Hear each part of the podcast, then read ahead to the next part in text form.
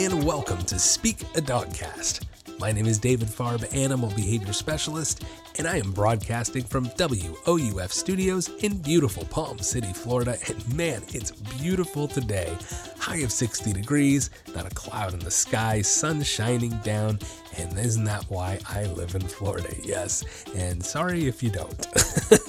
No, I'm just kidding. Uh, no, but really, it's gorgeous here. It, it's just, it's absolutely perfect. It's a day that just makes you feel good and energized. And I love it. So thank you for joining in with me today. Thanks for being here. And I appreciate everybody that's listening so far. If you haven't clicked that subscribe button, make sure you go ahead and do that. You can also leave me a review, leave me a rating. Let me know what you're thinking. I'd love to hear your input. Now, today I have an excellent podcast lined up, wouldn't you know it? First segment today, it's going to be all about getting a new puppy, what to expect, what to do, and maybe a little of what not to do. Then we're going to have our breed of the week, followed by our guest spot.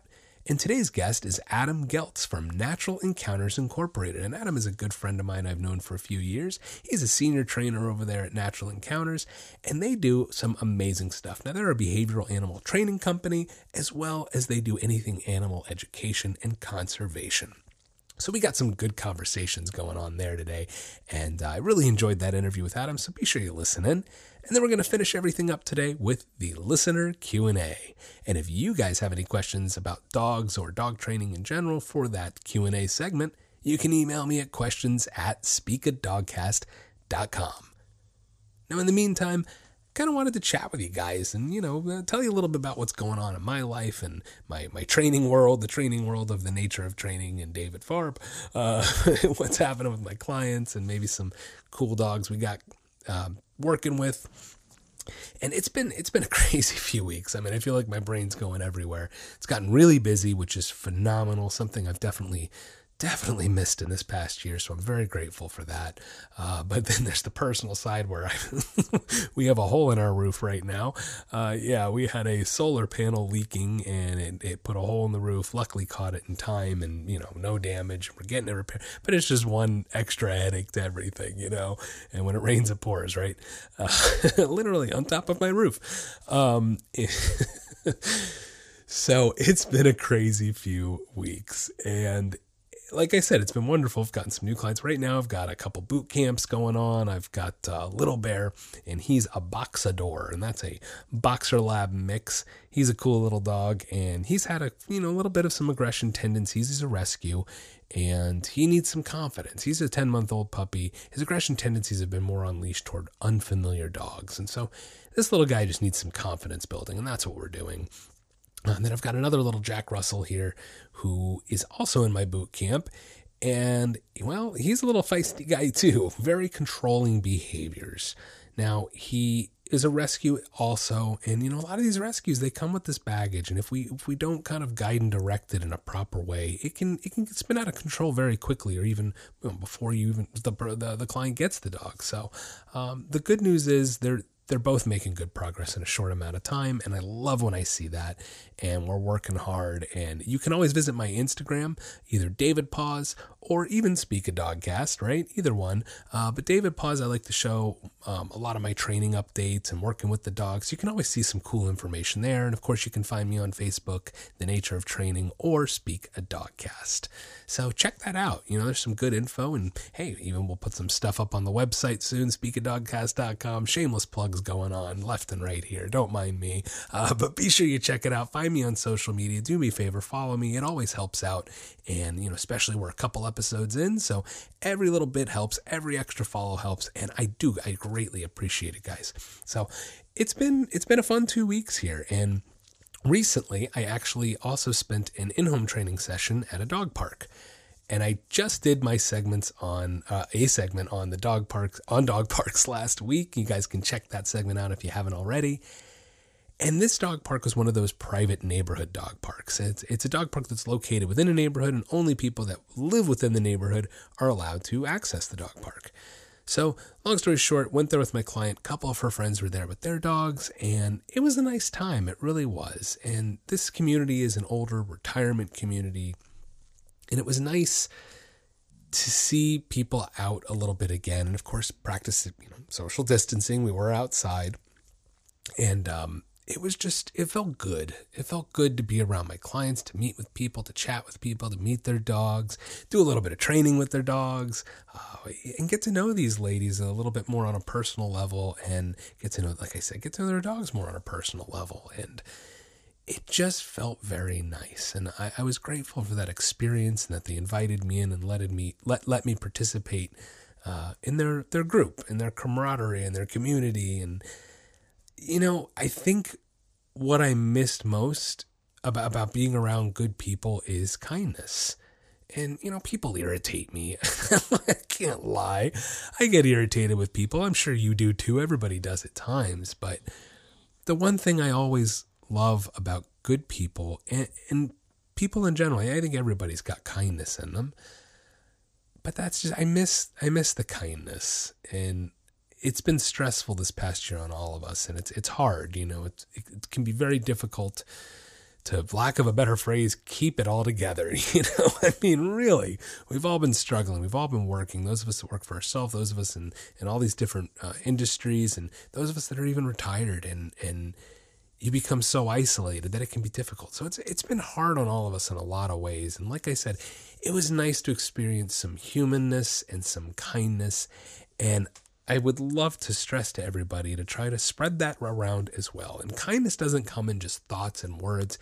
It comes in action. So let's see if we can't try to remember that and, and you know, take a lesson from animals. Take a lesson from dogs. It was, you know, while I was at the dog park, my client's dog and another dog that was there, they, they actually had gotten a little tiff. And I, I saw it coming, but I couldn't quite get to it fast enough to redirect it before it started. But again, because I was paying attention, because I was aware, I was able to break it up and nothing happened. Now, less than ten minutes later, these two dogs are sitting next to each other, hanging out without a problem and not trying to kill each other. I don't know two human beings really that can do that. I don't know about you guys. So we can kind of take a lesson from those dogs and try to, you know, take a deep breath and remember we're all stressed out. We're all being pushed to our limits right now, and and try to take and find those moments of kindness and and humanity. That's that's what I kind of would like to say, and that's what I felt the other day, and that's what I wanted to share with you guys. Um, so just just try to remember that we need to try to share kindness in this world with each other, and and. That's that's what animals, well, they don't always do it, right? Uh, that's that's a topic for a different day. Because people go, well, animals are all nice. No, animals are not. Mother Nature is not nice. But the difference that we have is we can be aware of these things as humans. We have we have that awareness that we can um, see when we're hurting somebody or, or not being kind, or kindness isn't being shown, and we can really try to adjust that. So just take a little kindness, spread it around like it's going out of style, and I think it could help make a lot of people's days just a little bit better. So try to remember that. Try to try to be kind. Next on Speak a Dogcast, it's all about getting a new puppy. What to expect, what to do, and maybe a little of what not to do. Now, this segment today is dedicated to Todd and Pam Martin listening to my podcast and spreading the good word of Speak a Dogcast way out west in Boise, Idaho. Thank you guys so much for listening in. I hope you and your family are well, and Jen and I miss you guys, and I hear you're getting a new puppy in a few weeks, so congratulations. Very fun, very exciting time. Anybody out there getting a new puppy, congratulations to you. It's awesome and a lot of fun. But man, puppies can be a lot of work, right? So we're going to talk a little about that and maybe how I can try to make your life a little bit easier. A little bit. Puppies are still a ton of work. Uh, so, hey, we'll do what we can. Now, when you start researching and looking out there, there's a lot of, you know, dog advice columns, Facebook groups, blogs, trainers, um, so much information. And it can be hard to discern which resources you want to turn to. So I've tried to condense, uh, condense what I believe to be some of the fundamental rules and guidelines, maybe the do's and don'ts, and we'll help you get started on the right foot. Now, as always, I do stress the importance of finding a professional dog trainer or behavior specialist in your area that you can work with. And hey, that way you get the most out of training, and, you know, you, you become educated and you know what you're doing. Hey, you actually know what you're doing, right? Wouldn't that be great? Uh, Now, we're going to assume your new puppy is under sixteen weeks old. Now, of course, a lot of these guidelines, you guys can follow them even if your dog is older than that, but uh, we're, we're going to talk more about a younger puppy, maybe a puppy, puppy that's really a blank slate, hasn't been housebroken, nothing. And with that, let's get started and talk about housebreaking. That's the most asked about item, I would say, with puppies. I'm going to give you a few tips here. And these tips are a must. They're tried and true methods. I, they, they get results, and that's why I recommend you do them. First thing, you need to reward your dog every time you take them outside to pee. And I'm not just talking about affection and praise. Well, yes, we want to do that. I'm talking about a treat. You need to have a treat in your pocket, ready to go every single time you take your puppy outside. The second they're done going to the bathroom, boom, treat right in their face, and you're rewarding them. Of course, like I said, you can add that affection in too, but you have to have a treat every time. Have to, have to, have to. Please make sure you have a treat every time with you. Really, really important. Now, the next thing, leash the dog up. Please don't get lazy. Please just don't open the door and let the dog go do its business and go, oh, I had a long night last night. Your puppy doesn't care that you had a long night last night. You got to leash them up. Take them out, guide and direct that behavior, right? Uh, let you in on a little secret. I sometimes actually make the dog go and start doing circles in that figure eight motion they do to work them into that kind of pee mode, right? I mean, you'll see a, you'll see a dog start circling. Everybody knows it. Well, with a puppy, you can actually almost force them into going by creating that motion. And you can't do that if you're not able to guide and direct them with a leash. So very important that you leash them up every time so you can guide and direct that. Now, consistency is also key. You need to make sure you have a good schedule going. Make sure your schedule of when you're letting them out is consistent, but don't be letting them out too often. As they grow, as their bladder grows, they can hold it for longer periods of time. If you're taking them out every twenty minutes, every twenty minutes, guess what? Your dog is going to expect to go out every twenty minutes, and that's the pattern you're going to start reinforcing. As opposed to start with every twenty minutes when they're really little and then work your way up to thirty minutes, forty minutes, an hour, two hours, so long and so, uh, you know, so on and so forth until you've created a consistent pattern. Another thing, control their intake and output. Well, what do I mean by that? Well, know how much food they're getting, when they're getting it, how long it's been since they've gotten it. Those are, those are key factors. Not only that, um, not just the food, the water.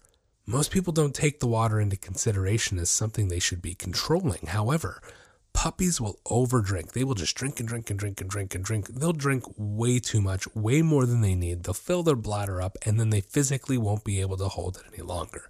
I've had clients go, David, I take the dog out. He goes to the bathroom. I bring him back in, and twenty minutes later, he pees again. I didn't even let him drink anything. Well, it's because he drank a whole bowl of water forty minutes earlier when you weren't looking. So being able to control the amount of water, ten to fifteen seconds, that's all they really need to drink, okay? Unless you've been outside and it's really hot, unless you've been doing a lot of exercise or a lot of heavy playtime, really they only need ten to fifteen seconds. When they're really little, that's it. Let them hold it. They go outside, they pee, I bring them back in, I let them have water again. Okay, it's a pretty consistent and easy routine you can create, but you have to create it. You have to control all those variables. And the next thing with housebreaking that's also important, crating. Yes, one of the most important factors of it, the crate. You must crate your puppy. You can go back and listen to episode four. I do a whole segment on crating and how to crate your dog, and you can listen and hear more in uh, more in-depth information on that. But for now, I'm just going to, I want to touch on just a handful of little helpful hints with the crate when you do have a small puppy. Now, like I said, crate is a must. It solves a lot of your housebreaking issues. It solves separation anxiety and more. The crate doesn't need to be huge, doesn't need to be gigantic, okay? Now, depending upon, sure, your size or breed, the crate needs to be big enough, just big enough, that the dog can stand up all the way comfortably, turn around in place, and lie back down. That's it. If the crate is any bigger, they're more likely to want to pee in the corner and then not lay in it. Whereas if the crate is small, they don't have an option. If they if they go to the bathroom, they're going to have to lay in it, and a dog wants to avoid lying in their pee. So that's why it's important that the crate is the right size. So how do you avoid whining in the crate? Honestly, the easiest method, get your puppy tired. Really, I mean, that's that's it. Play with them all day long. Go for walks. One other thing, don't let them nap in the hours leading up to bedtime. If you're going to put your puppy in the crate at, like, let's say nine o'clock at night, well, guess what? From four o'clock on, puppy is not taking a nap. I want to make sure puppy stays awake, because if the puppy starts napping, well, that's going to mean it's going to have a ton of energy once you try to put it in its crate, and it's more likely to whine and be frustrated. Um, now, some of you are going, well, David, um, what if the puppy needs to go to the bathroom in the middle of the night? Now, look, if a puppy's really young, let, let's use our logic here. If a puppy's young and its bladder is small and it physically can't hold it. Now, I go for the rule of thumb of about twelve weeks and younger, that they can't physically hold it. Sure, somewhere in the middle of the night, maybe like two a.m., I am going to take that puppy out, let them relieve themselves, once again, bringing a treat with me, rewarding it, and then putting them right back in the crate, and that's it. Okay, no feeding them their food, no no playtime, nothing like that. Make it very black and white. Consistency, okay? Um, that, I can understand a puppy whining, right? Not old enough to hold it. But if they're old enough to hold it, then they, they, they don't need to come out. They don't need to go to the bathroom on the hour every hour if they're sixteen weeks old or even older. So keep that in mind, right? Now, some of you are also probably thinking right now, now, David, it's COVID. I'm I'm working from home. I don't need to crate my dog. You could not be more wrong, my friend. No, you need to crate your dog. You absolutely must. There are so many reasons you need to crate your dog. And if you're questioning that, I highly recommend you go back to episode four, listen to my segment on crating, and you're going to hear some of the reasons why. Um, but I can't stress it enough. It's going to help solve separation. Let's just touch on COVID for a minute while we're on that subject, guys. It's been a trying time for all of us. It's been a lot of stress. And, um, you know, I... I'm sure our dogs are feeling some of that stress. And if you're working from home all the time, if you're home a lot, if family, if you have somebody at your house all the time right now, well, in a few months, things get back to normal and maybe you start going back to work, or you just want to start having a life again, your dog's going to need to adjust to you not being there. So crating your dog while you're home, while you're working for an hour here, hour there, can help create some uh, healthy separation, healthy separation. So that way your dog gets used to not being with you, okay? So again, you can go back and listen to crating, that segment on crating more, and we can hear more in-depth information on that. But it's very important that through these kind of crazy times and through the fact that it's not normal that we're home this much, It's it, it. You need to adjust your training. You need to adjust your schedules. You need to adjust your exercise. All these things that kind of go into it. Just keep that in the back of your head with, with all the madness going on. So let's talk about treats, right?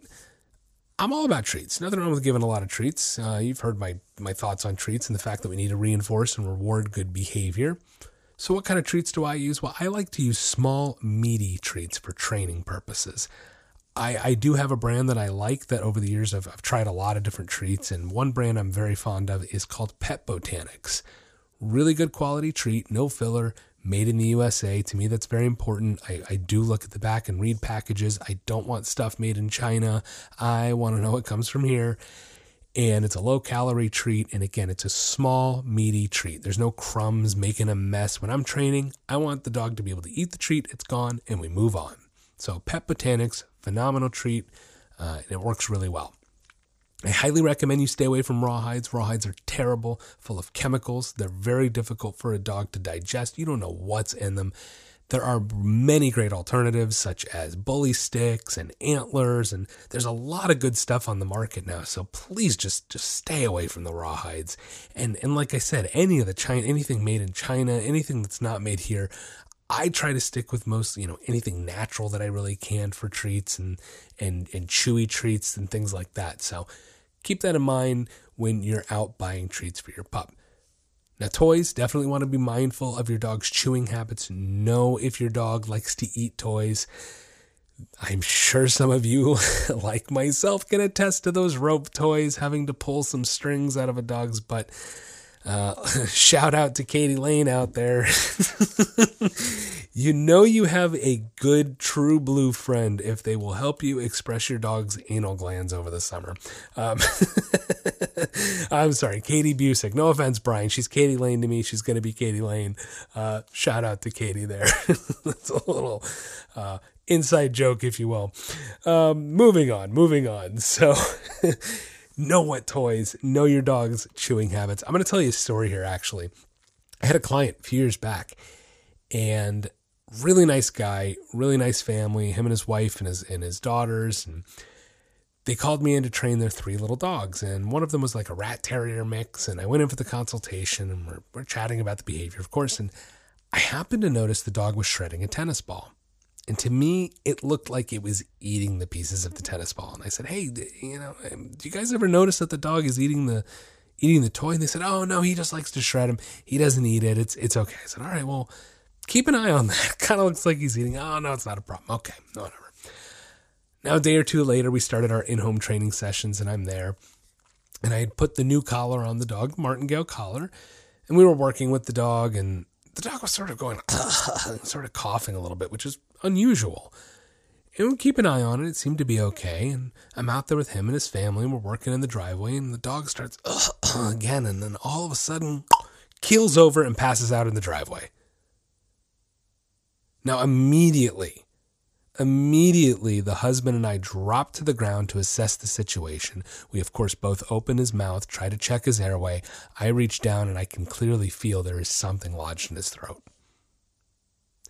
So my client actually reaches with his full hand, reaches, scoops it out, pulls out a piece of tennis ball from his throat. Dog can breathe again, comes to, and is perfectly fine. Now, what do you think this guy does for a living? Anybody? any any any wild guesses out there? Of course, he's a lawyer. Lives in this big, beautiful home. Uh, very good at his job. I didn't want to find that out firsthand, though. No, he was he was very uh, you know very understanding of the situation. Things happen, and I was very impressed because he actually turned to his family, his daughters, and said, "Hey, did you see we didn't panic? Did you see we remained calm?"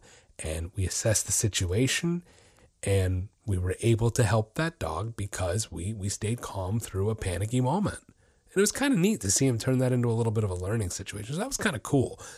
But point is, you guys got to know your dog's chewing habits. Okay, because that really, that could have been potentially bad. What if we hadn't been around when that had happened?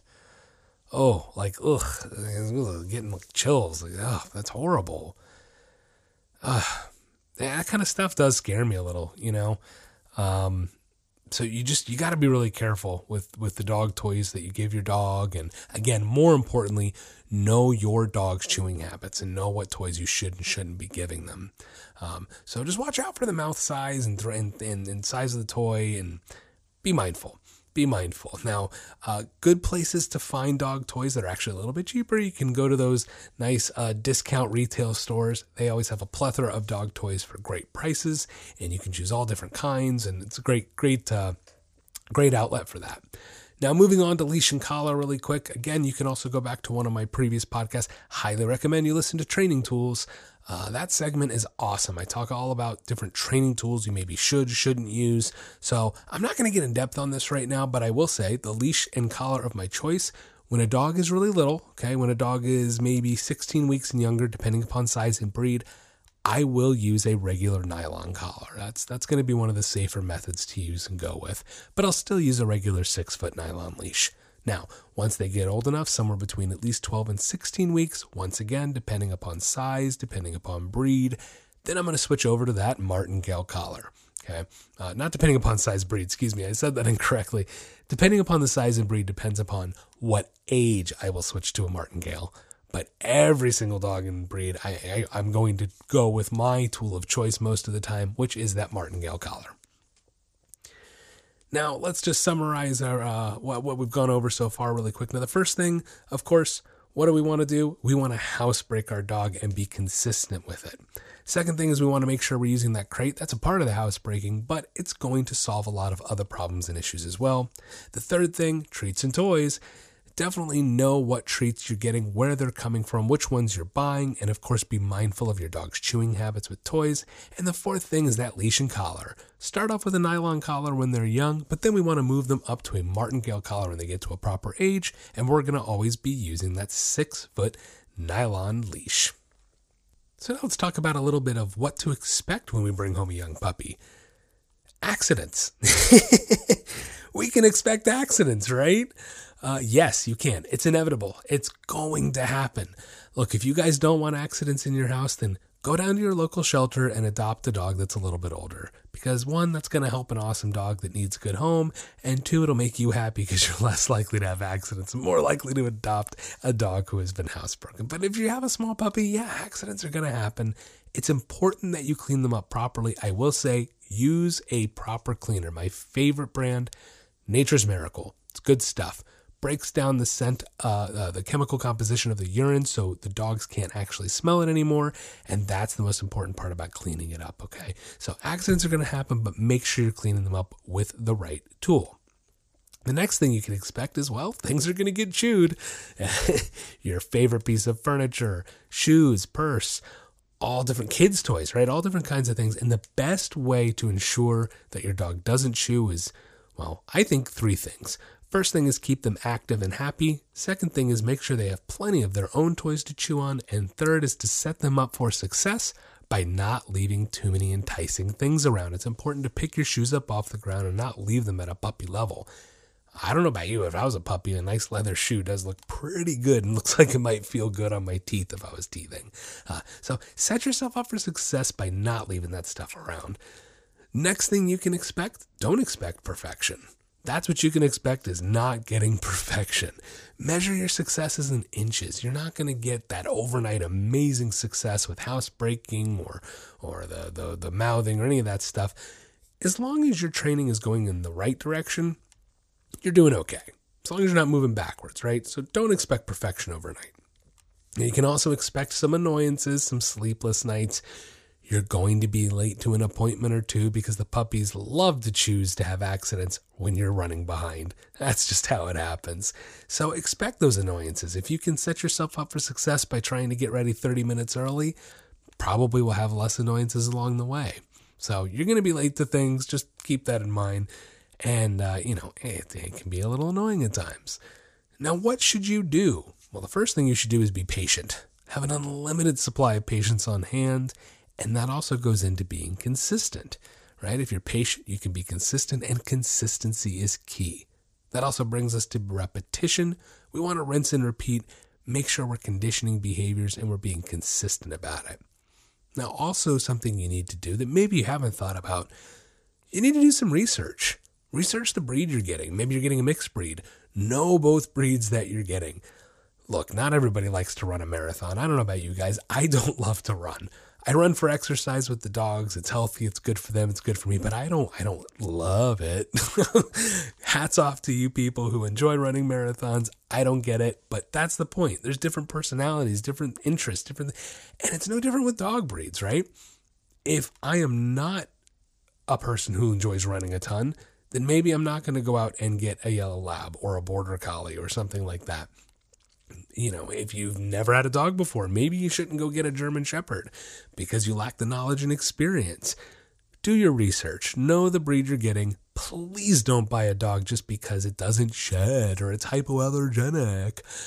While maybe some of those items or some variation of those items should be something you should take into consideration for getting that dog, it sure should not be your first reason, nor should it be the only. So do your research on what dog you're getting and what that means for their needs as well. Now, how about what not to do? Let's see if we can't keep this uh, succinct here. Puppy pads, don't use them. They're terrible. They're awful. You don't need them. Look at it this way. I like to keep things simple with training. I've said it before, I'll say it again. K I S S, keep it simple, stupid. Uh, it, it hurts my feelings every time. Great advice. Um, hats off to you office fans out there. Uh, no, it, puppy pads. Here's, here's, here's the reality of it, guys. If I'm trying to keep things simple and I'm trying to get my dog to go outside, then that's what I want to do. I want to only reinforce the dog going outside. But the problem is if I add the puppy pad in, now I'm asking the dog to pee outside, but I'm also asking the dog to not pee inside, but yet pee inside, but only on the pee pad. Do you not see how that could be really confusing to a dog? Get rid of the puppy pads. Y'all are making somebody, some C E O is a millionaire because people keep buying these stupid puppy pads. Get rid of them. They're no good. There are very few instances I could think of a puppy pad or faux grass, uh, like a turf or something like that, being maybe in a high, very tall high-rise apartment where it takes you ten minutes to get downstairs for your dog. Maybe.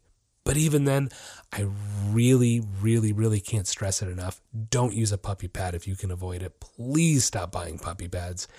That leads me to the next thing, what not to do. Don't use bad training tools. Puppy pad, it's a bad training tool. There are a lot of B S training methods and gimmicks and harnesses and this and that and that. Look, if this thing says, use our tool, then it'll make your dog walk easier, then it's not true. I mean, come on, guys. You ever heard that if it's too good to be true? You know, it sounds too good, it's too good to be true. Well, of course it is. There's no magical tool. There's, look, I've been training dogs for ten years. There is not one thing when I train a dog that fixes behavior. There's not. You have to hit it from a couple different angles. So don't buy into these gimmicks. Uh, just, just avoid that kind of stuff. K I S S. Keep it simple, stupid. The second we start adding all these gimmicks and the clickers and the bell training for peeing and the puppy pads and the, the harness that's magic and the magical halter and the magic, the, the gentle leader and the...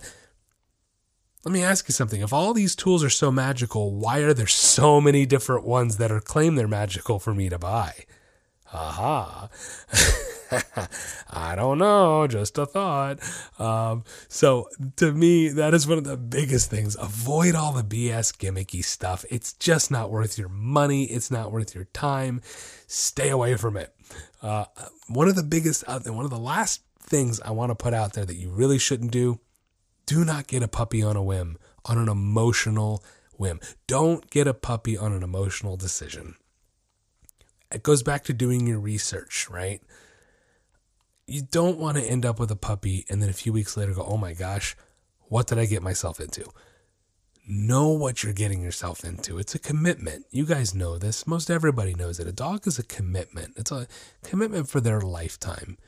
So really, I encourage you to use logic, use reason, and use research when getting a puppy. Know what you're getting yourself into, and please don't get a puppy on an emotional whim. It's just not a good idea, and you're not setting yourself up for success in that way. So now we know what to expect, right? There's going to be some craziness, going to be a couple things there. When we when we know what to expect, though, it can make it a lot easier. So there's going to be some accidents, there's going to be some chewing, there's going to be some annoyances, but set yourself up for success, and you can try to avoid those. What should you do? Well, you should be patient. You should provide consistency and repetition, and of course, you should do your research. What should you not do? Oh, avoid those puppy pads. Avoid bad training tools. Get rid of those B S training methods and tools that are just gimmicks. No need for that stuff. And of course, please don't buy a puppy as an emotional decision on a whim. Puppies are an amazing thing. They're such an awesome time for a family. It really is. There can be so many things that are just uh, incredible about it. I mean, come on, it's a lot of fun. But make sure you do your research, because that way you guys are setting yourself up for success. And I, again, highly recommend hiring a professional trainer or behavior specialist to uh, help you along the way. There is never an age too young for you guys to get out there and start working with a professional. It's so much better that you don't let a puppy's behavior get out of control and then try to reel it in, as opposed to starting with a puppy that's in control, letting them get excited, and then guess what? You can reel it back in because you started with control. So don't wait for bad behaviors to happen. Tackle it now so they never do. Make sure you call a professional. And of course, my shameless plug, if you're on the Treasure Coast or in North Palm Beach County, you are going to get a hold of me at the nature of training dot com. Reach out to me. I can help you train your dog. Well, we do in-home training. I do boot camp training, boarding, doggy day camps, and more. So you can check it out. Now, I hope you guys learned a little bit about all that amazing information. There is so much info into training a puppy. And of course, if you still have any questions, well, send me an email. Your question might get featured on the Q and A segment. You can email me at questions at speak a dog cast dot com. In these crazy times we are living in right now, there is only one thing for certain. You got to eat. And if you got to eat, you better eat good. I know when I'm cooking and eating at home, I only want to use the highest quality ingredients. So I turn to my friend Ken Coe over at Southern Pride Gourmet Foods. You can check them out too over at southern pride gourmet foods dot com. Now they have barbecue sauces, spice rubs, hot sauces, and jellies, just to name a few. I got my hands on some of that peach habanero jelly, and I was putting it on everything. I was eating it on my toast in the morning. I also took some of Ken's barbecue sauce, slapped it on some pork, finished it off with some of that habanero jelly, stuck it in the oven, and it was sweet, tangy, spicy deliciousness. Absolutely amazing. Now, when you buy from Southern Pride Gourmet Foods, you know you're getting a quality product from a quality guy. Ken knows what he's talking about, and he better. He's been doing it right and doing it right for over fifty years. The best part, guys, Southern Pride delivers nationwide. That's right, nationwide delivery. Now, he also has amazing gift baskets, and with the holidays coming up, you're definitely going to want to get your hands on those, and definitely be sure you get your hands on some of the beef jerky Ken sells. It is some of the most delectable beef jerky I've ever tasted. I am a beef jerky fanatic. All different kinds of flavors to choose from. You know, you just have to do yourself a favor. Head on over to southern pride gourmet foods dot com. Check it out for yourself. That's right, southern pride gourmet foods dot com, where everything they have is yummy for the tummy.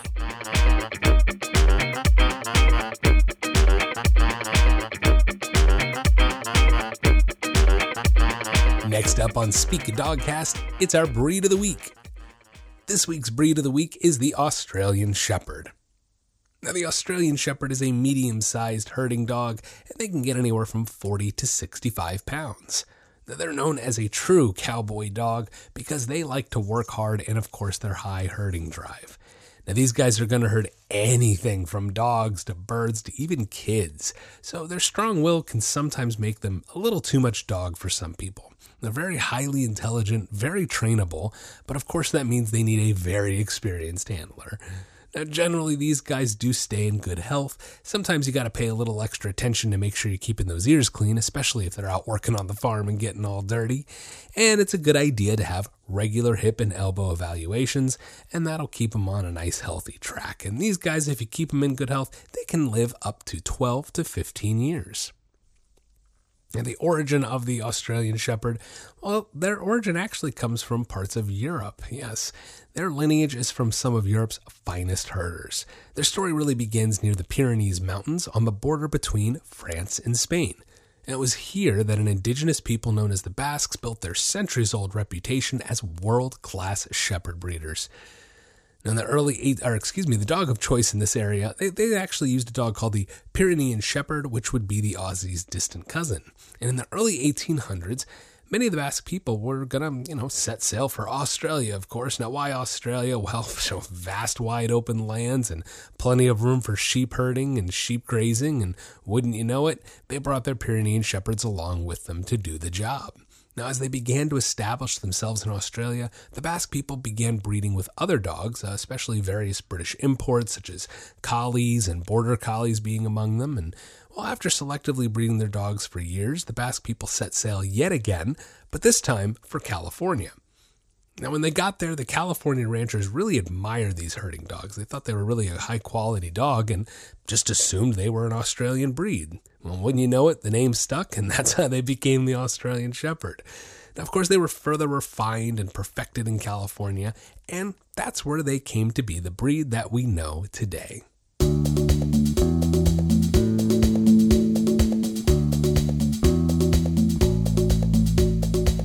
Are you tired of your dog barking all the time? Or maybe you want them to stop jumping on people when they come over. Or does your dog take you for a walk instead of the other way around? We can help. At The Nature of Training, we are committed to improving the relationships and lives people have with their pets. No matter what behavioral issue you are experiencing, from an unruly puppy to more severe issues, we can help. Offering a wide variety of services such as in-home training, doggy and puppy boot camps, doggy day camps, boarding, and more. You can find more information by checking out our website at w w w dot the nature of training dot com, or you can find us on Facebook or Instagram at David Paws. We're located in beautiful Palm City, Florida, serving all of the Treasure Coast and North Palm Beach County. The Nature of Training, helping you achieve success with your pet.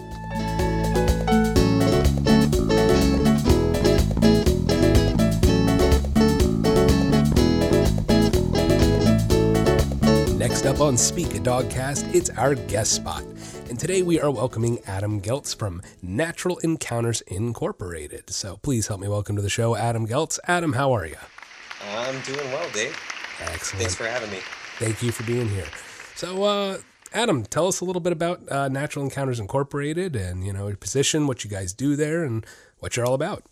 Yeah, absolutely. Um, so Natural Encounters, uh, we are a a animal behavior company uh, where we basically work with uh, connecting people with the natural world and developing shows, experiences uh, that help people to better connect with nature. And also we have done a bunch of other things through our nonprofit where we're able to help raise money for conservation efforts all over the world, to even just behavioral consulting for different zoos and organizations throughout the world as well. Nice, nice. And, uh, you know, I think you spend your time mostly at uh, one of those big parks in Central Florida. Is that right? Yes, this is true. Right here and and sunny and rainy at the same time, Central Florida. Yeah, so that's awesome. So, yeah, you guys put on a pretty cool animal show. I've I've heard about it. Um, and you have a lot of amazing animals. So tell me some of the cool birds and uh, that you've worked with. Well, uh, we work with all sorts of different things. Um, um, like you said, mostly birds. Mm-hmm. Um, so one of the cool species we're able to work with is the blue-throated macaw. And um, yeah. that's kind of awesome because those guys out in the wild, their population has dwindled to nearly two hundred. Um, but we've been able to work with conservation efforts in, in Bolivia to help restore that number through backhacking programs and um, hopefully be able to release more out into the wild. Um, but we are also able to work with a ton of other animals, from chickens to uh, even birds like uh, the harpy eagle. So it's nice. A huge spread of things all across the board. Nice. Yeah, that's fantastic. Uh, and I've actually gotten to, you know, see see a little behind the scenes, and it's just phenomenal. It's amazing what they do there. And, um, you know, it's it's always, to me, it's always amazing when you can see a facility doing things right. And that is definitely what you guys do. You do things right. And, um, you know, that's, that's why I like to have you. That's why, that's why you're here on the podcast too. Right. Um, you know, I like to have organizations on that, that do good things, understand animals, and, um, and know how to work with them in a cohesive way and educate the public. So that's awesome. That's very cool. So what, what exactly is your, uh, is your title there? Um, I'm a senior trainer, uh, but that is just one label, if you will. Uh, we do many, many things. We wear many different hats, and it could be anywhere from, you know, being the guy who cleans the poop all day to, you know, doing educational shows and teaching guests. So it's kind of a wide variety of things, but technically senior trainer. Nice. Nice. And I've actually known Adam, you know, I was trying to think, I was like, how long have I known you now? And I think it was about, well, yeah, it had to be two thousand thirteen, uh, because we worked together at a different animal facility also in Central Florida, one of those other crazy places. And, um, yeah, and I met Adam, and, um, you know, I, I, one of my favorite I, memory that sticks out is actually when we first worked with Safari, and I love Safari. God, I love that bird. And Safari's a African auger buzzard, or, or a hawk. Maybe, um, you know, people who don't know, in Africa, they actually call hawks buzzards. Uh, obviously here in the U S we call them hawks, uh, but yeah, the African auger buzzard, and Safari is one of my favorites. And I think Safari is one of your favorites too, right? Oh, absolutely. Um, it kind of began my love for birds, uh, working with those guys and yeah. working with many of the parrots there. I I didn't know it, but at the time, uh, that was just the beginning of, of what has now become my entirety of my life. So yes. yeah, that was the beginning of it all. Yeah. And then there was also Attila. Uh, absolutely. Oh, I miss that bird. She big bird. Yeah. Oh, Cinere's vulture. She was, she was a lot of fun to work with. Absolutely. Yeah. Something else. Yeah. Yeah. So again, I've known Adam for a little while, and uh, we've trained some birds together and some other different animals together. And it's, it's a lot of fun. Um, cool. So, you know, how long have you been working at uh, Natural Encounters now? Uh, just about five years now. That's uh, crazy. Yeah. It, it, I, no pun intended, because I hate that, but it flies by. Yeah. It, it really you were does. You were just a little kid when I met you, man. Now look at you. Yeah, I was twelve years old. So no, not really. Um, no, not no, really. no. It's it's look, man. It's it's so cool. I just I love um, I love I love seeing my friends flourish. Like, who wouldn't, right? Uh, and, and Adam really has, has done some really cool stuff and, and amazing things. And I love that his focus is behavior and education now. Um, taking after me, man, doing the behavior thing. Love it. No, I'm just kidding. Yeah, um, absolutely. But it's great. It's, that's, that's a lot of fun. That's really cool. So, you know, I know earlier you were telling me a little bit more, we were talking about Natural Encounters, and, and, um, I want to talk a little about that nonprofit side. So why don't you tell us about uh, the conservation and, and nonprofit work that you guys do? Absolutely. Um, so our main company that I work for is Natural Encounters Incorporated. However, we have a subset of our company that is the Natural Encounters Conservation Fund. Uh, and it does some truly amazing work where we're able to help uh, care for or, or help support conservation efforts uh, throughout South America, even, even Africa as well, places all over the world to help many species that are really in need of a little bit of extra help. And like I mentioned, the blue-throated macaw earlier, that's just one of the, the flagship species that we really try to care for and help support the conservation efforts um, for in situ conservation programs. Um, many times we'll go to work with other zoos or conservation efforts throughout North America, and many of the proceeds that we get from that go straight back into conservation efforts so that we can help restore the populations to many animals and help care for the natural world. That's awesome. Yeah, that's fantastic. Really cool. And, um, you know, so uh, is there a website or something like that that people could go to and visit and maybe, you know, get some more information on that? Oh, I mean, absolutely. If you wanted to check us out or learn more about anything we do, uh, our company is, our website is natural encounters dot com. Pretty simple. Um, and on there, you can actually find a ton of resources. You can find papers um, to behavioral, uh, what's the word I'm looking for here? Uh, papers that are basically just uh, presentations or keynote speeches, and uh, many resources like uh, jesses and uh, crafting equipment for birds of prey to just learning more, a little more about how we all learn. That's really cool. Yeah. Yeah, no, I like that. Yeah, any, any uh, bird of prey people out there, that's that's kind of neat. I like that a lot. And go learn how to make jesses. Yeah. And, cool. And you guys, uh, you do the, you guys still using a lot of the paracord stuff? Um, well, honestly, we've been able to remove most of the equipment off of a lot of our birds. Um, so a lot of our owls and even some of the hawks that we were flying there for a while uh, had no equipment at all. And um, I mean, many other species that some people do put equipment on, such as crows and ravens, uh, we highly discourage that. Um, one of the beautiful things about uh, working with the birds is that they go wherever they would like to go. And it's uh, up to us to hopefully uh, encourage them to do what we ask for through consequences. Um, and because that's the only part of anything we can control. We can't control the behavior. Uh, we can control the antecedents or the environmental cues and the consequences that follow. So uh, many times we find that jesses like that are, um, unless we're in a particular area where we need them for a safety purpose, sure, that they are not necessarily uh, something we need. And while we're talking about that, for those who don't know, um, and, and jesses are the little straps that'll actually hang down from a bird's feet. Uh, birds of prey, hawks, owls, vultures, those kinds of birds. Um, a lot of times you use that to secure them to the glove. And that is, that's awesome. That's fascinating and really cool stuff that they're getting away from using a restraint. And they're relying on reinforcement, punishment, or consequence um, in order to strengthen desired behaviors. And, and of course, you know, we want to uh, lessen undesired behaviors. And it's phenomenal. You know, this is something I talk about in my Dog Psychology one oh one. Once again, I'm referencing again, guys, all my listeners, go back and listen to the Dog Psychology one oh one. Uh, because really what it is, it's a very basic and, and brief synopsis of what reinforcement and what punishment mean. And it applies to every animal, no matter I'm working with a dog, cat. Adam's working with crows, birds of prey. I used to work a lot with, with those species as well. And it's, again, it's understanding the concept of what a reward and what a punishment or consequence is and learning how to manipulate and use those. And again, the animal figures out really fast, oh my gosh, I get fed coming over to you? This is, this is pretty cool. Uh, you know, and that's just that basic understanding that really can help you work in a more cohesive way with the animals. Um, and, and again, to me, hearing that you're removing restraint like that, that's, that's so phenomenal. That's awesome. Yeah. I mean, it's been proven that uh, control is a primary reinforcer.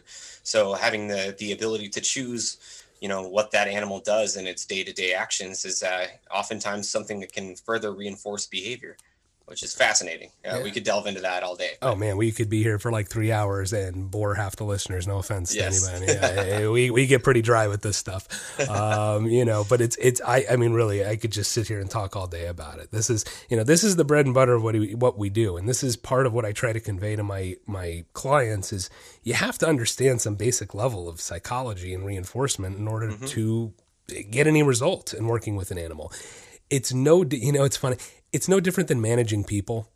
It really isn't. uh, a good manager understands personality types and understands what motivates a worker. And we utilize that all the time in a work environment and don't even realize we're using reinforcement and punishment.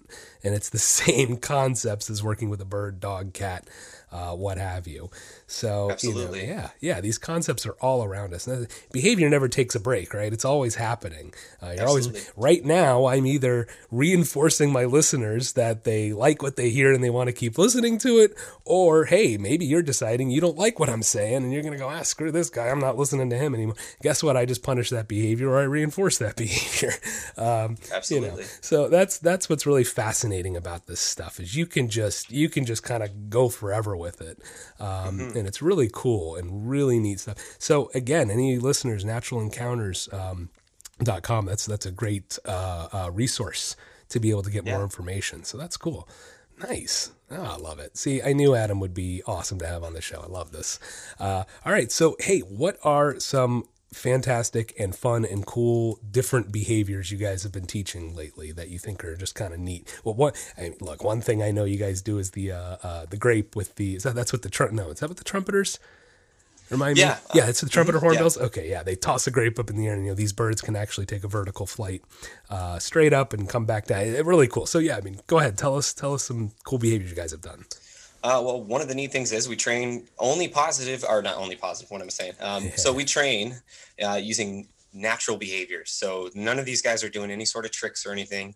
Uh, what we're trying to do is find that animal, find why you would want to go and watch them out in nature. And we want to share that with people in a way they can appreciate in a show format.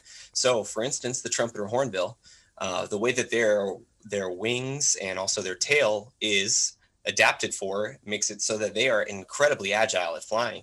So the way that we do that is we try to toss that grape up in the air and they will fly vertically to catch it. And it's amazing. And uh, we can talk a little more about how we've had to adjust that for COVID too, uh, to make that oh, more of a thing. Sure. Because the kid would come up and, and yeah. yeah, that's right. That's right. So oh, we actually came up with an ingenious way to fix this. And I have to credit my team. Uh, there's a, one of my, my coworkers I work with, who's a dad, and uh, he has this rocket launcher in his backyard that his kids had. So we modified. I had a feeling this was coming. We modified the rocket launcher That's to awesome. uh, put a grape in it. And then we taught the uh, Trumpeter Hornbill that it was going to come from the rocket launcher. God, that's awesome. And uh, so now we have a way for the kids to stomp on the launcher, still shoot the grape up. And it gets us a great way to incorporate people into the show. That's even more pandemic. That's even more fun than tossing the grape up in the air. I, I think so too. I, I hope it sticks around. That's awesome. I love it. I love it. That's so phenomenal. That's only one of the behaviors. I mean, yeah. some things we do are not so, so crazy interesting. Um, there are some things that we've been working on, and we, we focus a lot on choice. And, um, you know, uh, we take a look at the matching law, and, you know, for those of you who are, you know, maybe not as, as a behavior nerd oriented, then um, the matching law states that when two options are available, the animal is going to take the path with the most reinforcement or the least punishment. Um, so we've been taking a look at what it means for something to be voluntary and what it means for animals to be participants in their own day-to-day lives. So we try to look at um, some behaviors like uh, voluntary nail trims, where we teach some of the birds to uh, willingly come over, put their foot onto the side of the, the flight where they live in, and we use a Dremel to um, at their own choice, put them out there and uh, trim nails, because they're constantly growing, just like our hair and our fingernails are. It's made out of the same exact stuff, the keratin. So um, we train some some things like that. Um, I've also been working a lot with a lot of raptors lately, sp- specifically uh, bald eagles and a harpy eagle right now. Uh, so that's where a lot of my time has gone, um, is mostly maintaining behaviors, but it's uh, kind of interesting, you know, as you're talking about training and behavior earlier. Um, To me, it's kind of been an amazing avenue in life, because as a kid, everybody thinks about um, superpowers. And, and if you could have any superpower in the world, what would, what would that be? And for me, you know, talking to animals was always like a high, a high priority on that list. And the beauty of training and behavior is that you can, is that you can. Um, when you Training is not necessarily that I'm bestowing knowledge onto anybody. It's more or less that I'm giving that animal a voice to say something to me, and it's up to me to adjust and listen to that response. And um, in a way, that's kind of creates these these moments that are just completely fleeting, but also indescribable, where, you know, you have this opportunity to communicate with that animal. And it, it, that's a beautiful thing. Absolutely. without sounding too new agey here. No, I know. I know what you mean. You know, uh, it's funny. I was talking with somebody the other day about sixth sense. Do animals have mm-hmm. a sixth sense? Um, and you know, this is, this is like a fine line conversation, right? Can you really communicate with animals? I agree with you. You can. Um, but you have to tap into the way they communicate. Yes. Um, and I love it because you guys focus on the natural um, side of it and the instinctual side of it. And that's, it's, it's hitting the nail on the head. You have to understand what the animal is, and then you can communicate with it in a way that it understands. But you, you know, you have to come down to their level and instinctually, again, instinctually get that before you can expect to, to create that connection. And I think most people, um, it's not that they lack the ability, it's they lack the knowledge and mm-hmm. patience uh, yeah. to be able to do that. And so to me, it's not this like sixth sense kind of thing, um, but animals speak a different language. It's body language. Absolutely. It's, yeah, sure, some vocal communications depending upon uh, what it, scent communication. I mean, there's all these different things depending on what animal you're working with that I don't think it's necessarily the sixth sense understanding. People go, oh, you're a dog whisperer, you're an animal whisperer. And I go, well, no, I'm I'm not. No. Like, I'm really not. I'm not doing anything magical. Um, it's it's no, my, look, my wife's an accountant, right? I couldn't begin to understand and do her job. I, I can't. She is like, a, a, she's a wizard. She's a wizard, and she gets it, and it makes sense, and and that's just it. She has the knowledge and understanding, and that's why she's good at it. And that's that's mm-hmm. just it from us. Our perspective is we have the knowledge and understanding, and that's why we're good at it. Um, it's not this magical thing. It's it's an understanding, and then a relationship after that understanding. Absolutely. Yeah. And, you know, we build relationship through the consequences of what happens, you know, whether it's reinforcing or punishing, and, you know, f- through repetitions. And through yes. repetitions, we build fluency. So um, it, it we can develop this language, not because we, it's in something we inherently understand. You know, words for animals are useless unless we give that particular word some sort of meaning through a consequence exactly. or a reinforcer. Exactly. So uh, you're right. It is definitely something that is, is learned in, in for the animal and for the human as well. Absolutely. And I think that that is the key there, and listening is the big key, you know? Yeah. Yeah. You know, I, I used to say all the time, um, when I worked at the show, you know, I tried, I tried to incorporate any kind of education when I was on stage, if I had a moment to, um, and to me, I always tried to teach that the most important thing when you're working with an animal is that relationship, um, without a doubt. You know, there has to be that level of trust, and that trust is earned through reinforcement and consequence, but it's all, it all yeah. kind of comes back to it, you know, again, that reinforcement under, history. That, yeah. And that understand, and again, you have to understand it and, and be able to apply it after you understand it. Um, yeah, yeah, no, it's, it's, it, yeah, exactly. Exactly. The relationship is really the important thing. Yeah. So, I know you were saying harpy eagle and, and uh, bald yeah. eagle. Would you say those are have, maybe have become your favorite species to work with, or, or what? What particular, is there a particular bird, or maybe a particular individual bird uh, that you really have found an extra special connection with? Well, you're probably going to hate this answer, Uh-oh. Uh, and those of you out there are probably going to hate this answer too. Uh-oh. But uh, I think that all of them bring something to the table that is unique, and, and each it's but it's very true though. I'm uh, just you know, giving you a hard time. It's uh it, and you know I, I'm sure people can understand that too. Like if you have more than one dog, you can understand that each one brings something special. And m- maybe children too. I don't know. You know, maybe. maybe. Ah, yeah. yeah. I mean, well, but who are we talking to? Yeah, exactly. You know, the audience. um, you know, for instance, I work with you know those raptors, and, and we've built up what we would call a relationship through reinforcement history.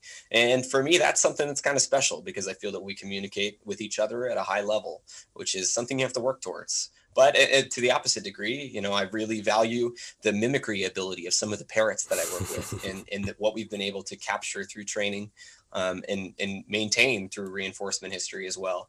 But also the intelligence of things like a ground hornbill or the intelligence and problem solving skills of a pied crow are just oh, yeah. incredible. Yeah. Or even the beauty of other species like a toucan and mm-hmm. seeing that the beak is made of keratin and it, it can be translucent in the right light. And things like that are, are they all bring something special, and it's hard for me to pick just one favorite. I get what you're saying. I get it.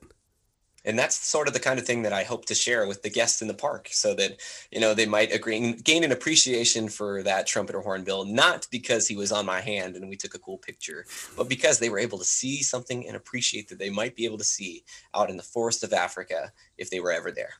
Yeah. Yeah. You know, and that's, that hits on, kind of hits on another point. It's really important. Um, It's very important, beyond important, that we have this close relationship. A story I always tell is when I um, when I worked at that other place, uh, and I would come out with a, you know, a hawk. Actually, it was Safari most of the time on my arm, and I'd have this beautiful hawk. And this one day, this like twelve-year-old kid, I mean, twelve-year-old boy comes up and goes, "Wow, what kind of owl is that?" And I went, "My God, we are failing our children when a kid doesn't even know what an owl looks like." And that is why our efforts, for your efforts, should I say, with conservation, education, zoos, all these things are so vitally important. To have that one-on-one, to be able to see the translucent bee, those are the things that are so important and really enhance the education, the curiosity, and the understanding uh, between people and animals. And I think we really, we're, we're lacking that nowadays. We are. And so It's it's something that's really, really important that we get these animals out to the public. We show them there is a cohesive way and a proper and a right way to work with these animals. And again, you guys are doing it, and I love it. It's it's really, really awesome. We try. Yeah. We try. And I think you really nailed it. It I think a lot of it begins with an awareness, and that's mm-hmm. what we are trying to do here, is not necessarily have somebody go out and sell their house and donate it to charity so that we can help save the blue-throated macaw. It's just so that maybe people do a Google search yeah. and they start to look at what's out there, or maybe they find a cool picture and they want to learn a little more, or maybe they want to go and just look at maybe some other species that might be in their own backyard, or keep an eye out for that great horned owl at night. And it, things like that are what we do it for, is so that now that when that kid comes up the next time, he goes, "Oh, that's an auger buzzard." Yep. And then when somebody later calls a, a vulture a buzzard, then we can go down that road too. You know? Exactly. You know, I, One of my earliest animal memories, and, and my my uh, guest from what two or three episodes ago, we were kind of talking about, hey, what got you into animal? What made you want to work with animals? And it wasn't like this particular aha moment for me. It was a lot of different memories built up over the years. And it's so funny because, I mean, going back to me being really young, I have these animal memories that are just so profound and stick out, um, and they're vivid. And one of them was actually going to one of those theme parks when I was a little kid, and watching the the hawk come down and land on the glove. And I just remember going, whoa, that is the coolest thing I've ever seen. I want to do that. And then I ended up working there at that exact place uh, when I got older. And that was the first time I caught that hawk in the show, man. Oh, God, I'm getting chills right now. I really am. I'm getting chills. But the point I'm making is that's what turned me on to animals, is those moments. Uh, being able to, mm. I remember going to one of the other theme parks where they had, this was well before they had their larger uh, animal collection, but on the on the smaller one, I remember seeing the bald eagle and, and all the macaws, and just, it, it just, it really intrigued me. And it's what sort of, sort of, I guess, was one of those little sparks for me. And how, how about, how about you? I mean, I know you grew up around a lot of animals um, in general, but w- would you say there was a moment that, that kind of led you to it? It's funny. You know, I tripped and fell and it hit me in the face. Uh, growing up, I grew up on a farm. Uh, yeah. We had horses all the time. My mom was the lady who could never say no. We had dogs and cats and chickens. And I mean, for, I mean, for goodness sake, we had a whole koi pond that somebody had to get rid of. And my mom said, okay, we'll take it. You know, and here we are with, you know, uh, everything you could ever imagine on, on a farm. And I was, you know, at the time I viewed it as free labor. Um, but when I got into the workforce, it actually made it so that I was like, oh, wow, you just, you want me to do that? That's easy. You know, I've been shoveling poop my whole life. So yeah, so this is nothing. Um, I was going to school for, uh, for art. I actually, I was going to college for art, and I thought I was going to go be a visual arts major and get into advertising. That's what I was thinking. Meanwhile, I started volunteering at the Central Florida Zoo in Botanical Gardens right here in Central Florida. And I became a docent there. And I did that for about a year and a half, two years. And I found myself looking forward to that way more than my regular nine to five job that I was doing, which was a lifeguard. And that was cool and easy and all right. But I just, it wasn't fulfilling. And I was looking forward to going to the zoo.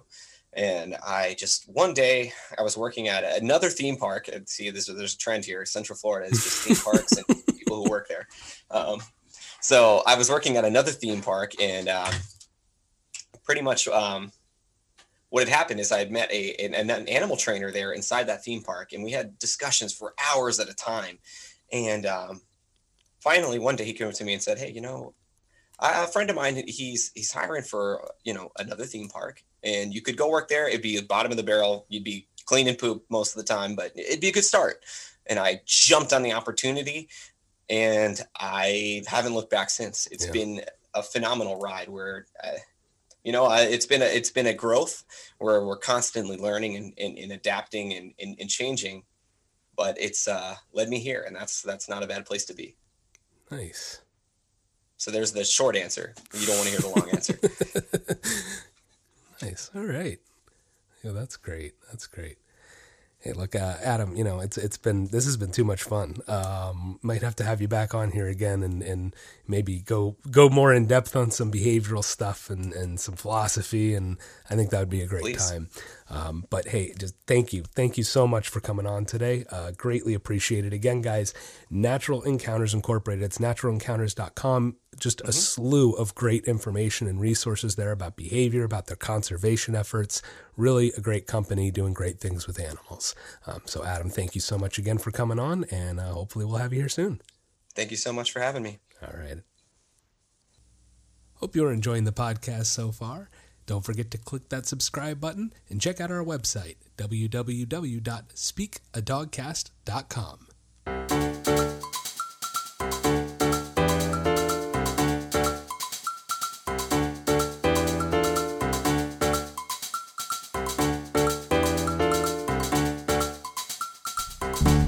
Up next on Speak a Dogcast, it's our listener Q and A.